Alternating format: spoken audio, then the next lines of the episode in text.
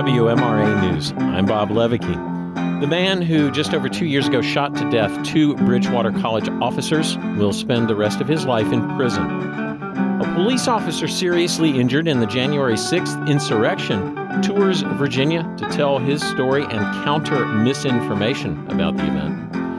And as lawmakers in Richmond continue their work, the lieutenant governor apologizes for misgendering the only transgender member of the General Assembly. This is the WMRA Daily for Tuesday, February 27.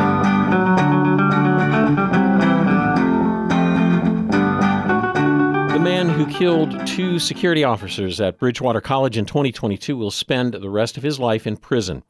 The Daily News Record reports that 29 year old Alexander Wyatt Campbell of Ashland pled guilty to four felonies on Monday. Campbell pled guilty to two charges of the use of a firearm in commission of a felony and two charges of murder in the first degree.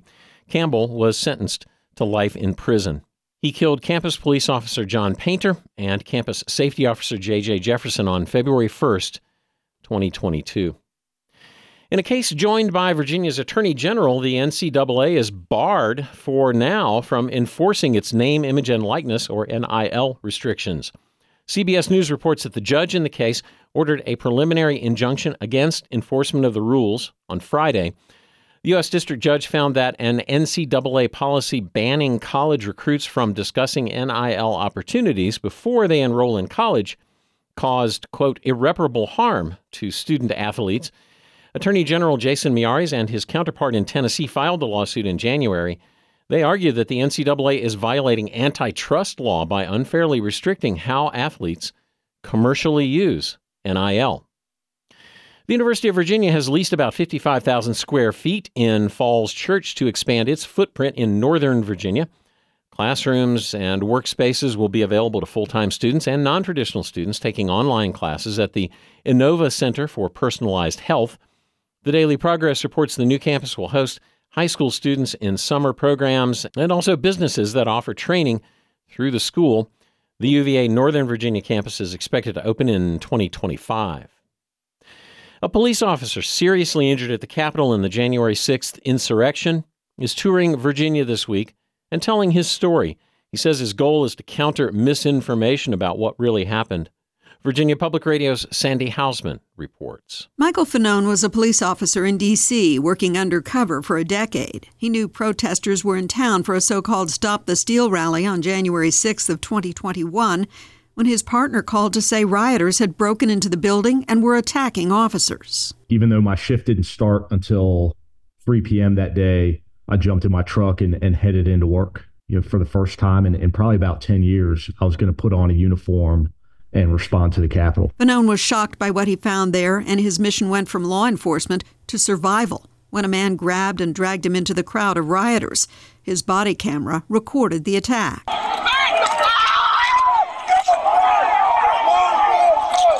He was beaten and shot several times with a taser. Fanone feared he might die, so he shouted that he was a parent, leading a few in the crowd to stop the attack and get him back to his partner. Mike, it's Jimmy. I'm here. Mike, hey, take his vest off. Maybe he's having trouble breathing. Hold on. Mike, I'm here for you, buddy. Fanone would spend several days in the hospital where doctors found he'd suffered a heart attack and a traumatic brain injury. Today he's recovered physically, but he's still furious with politicians who downplayed the seriousness of what happened. I'm Sandy Hausman. On to the General Assembly now. Lieutenant Governor Winsome Sears is apologizing for misgendering the only transgender member of the Virginia General Assembly, also with Virginia Public Radio. Michael Pope reports. Senator Danica Roem is a Democrat from Prince William County who was making a parliamentary inquiry when it happened. And what would be the exact number for that, uh, Madam President? Yes, sir, that would be 32. That second voice was Republican Lieutenant Governor Winsome Earl Sears. After she misgendered Roem, the senator put her microphone down and walked out of the Senate chamber. After two very tense delays in the action, the lieutenant governor apologized. Let it be known I am not here to upset anyone.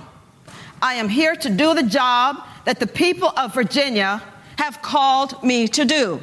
And that is to treat everyone with respect and dignity. I myself have at times not been afforded that same respect and dignity. Couching her apology in victimhood did not work for Patricia Lynn Stevens, who was at the Capitol to lobby for women and gender studies. I don't think that it is fair that is used as an excuse almost for misgendering someone, especially the only trans woman in um, our Virginia elected stuff. Roem was the first transgender member of the House of Delegates when she was first elected in 2017. And this year, she became Virginia's first transgender senator. Earl Sears is Virginia's first black woman lieutenant governor. In the wake of the Alabama Supreme Court decision to designate frozen embryos as unborn people, Virginia's elected officials in Washington and Richmond are working to protect in vitro fertilization. Also with Virginia Public Radio, Brad Kutner reports. Since the Supreme Court overturned Roe v. Wade with the Dobbs decision, we have seen politicians and judges who have been working to try and strip away the rights of women and, and our families. That's Virginia Congresswoman Abigail Spanberger speaking in support of legislation she co sponsored Monday, which would protect the use of IVF nationwide. In Richmond, with the 2024 legislative session nearly at its end, it's too late to submit a bill explicitly protecting IVF, but leadership in either chamber or Governor Glenn Youngkin could move to add language protecting it as part of budget negotiations. Legislating in the budget is often frowned upon, but lawmakers argued something should be done and soon. Northern Virginia delegate Vivian Watts' daughter in law was among families who've conceived via IVF. Watts said that process undoubtedly involved discarding non viable fertilized eggs. Am I now to be regarded as murder because those eggs weren't viable? And Senate Majority Leader Scott Surovell may push for budget language on the issue as well. In light of that, we really need to think hard about whether or not we need to adopt protections to make sure it never happens in Virginia. The governor, meanwhile, recently marched with pro life advocates such as the Virginia Family Foundation, which argues life is sacred from fertilization to natural death. But a statement from his press secretary Monday said Youngkin, quote, will always protect access to IVF and fertility treatments that Virginians rely on to realize their dream of building a family. Virginia's red flag law has successfully taken guns out of the hands of people who pose a danger to themselves or others. New legislation would encourage more law enforcement agencies to use such risk orders. Michael has the details. Stories of Virginia's red flag law show it's been used over and over again to take dangerous weapons out of the hands of dangerous people. Take this example from Delegate Rip Sullivan, a Democrat from Fairfax County. There was a time in April 2022 when the Warren County Commonwealth's attorney asked the court to enter a risk order against a man who posted videos of himself online holding an AR style rifle and directly and specifically threatened the Strasburg Police Department, saying he would come to Strasburg to take back what was his, and the police couldn't stop him, and he would take them all on. Sullivan introduced the bill creating the red flag law back in 2020. Now he says some law enforcement agencies are not making use of the tool. Here's Senate Majority Leader Scott Surovell the chart I had showed that in Roanoke, they're barely doing these at all. I think one in Roanoke County, one in Roanoke City in the last three years. So this is basically an effort to try to train localities to try and use them more. The bill directs the Department of Criminal Justice Services to create a training program to let law enforcement agencies know how risk orders might benefit them. Sullivan's bill has already passed the House and a Senate panel, although it still needs the approval of the Senate Finance Committee. Reporting from the Capitol in Richmond, I'm Michael Pope. As deaths from opioid overdoses continue to rise across the Commonwealth, one Virginia senator is hoping to see as many elected officials get trained to use an emergency treatment as possible. Brad has more on that. Abingdon area Senator Todd Pillion held an naloxone training session for the state's elected officials Monday morning.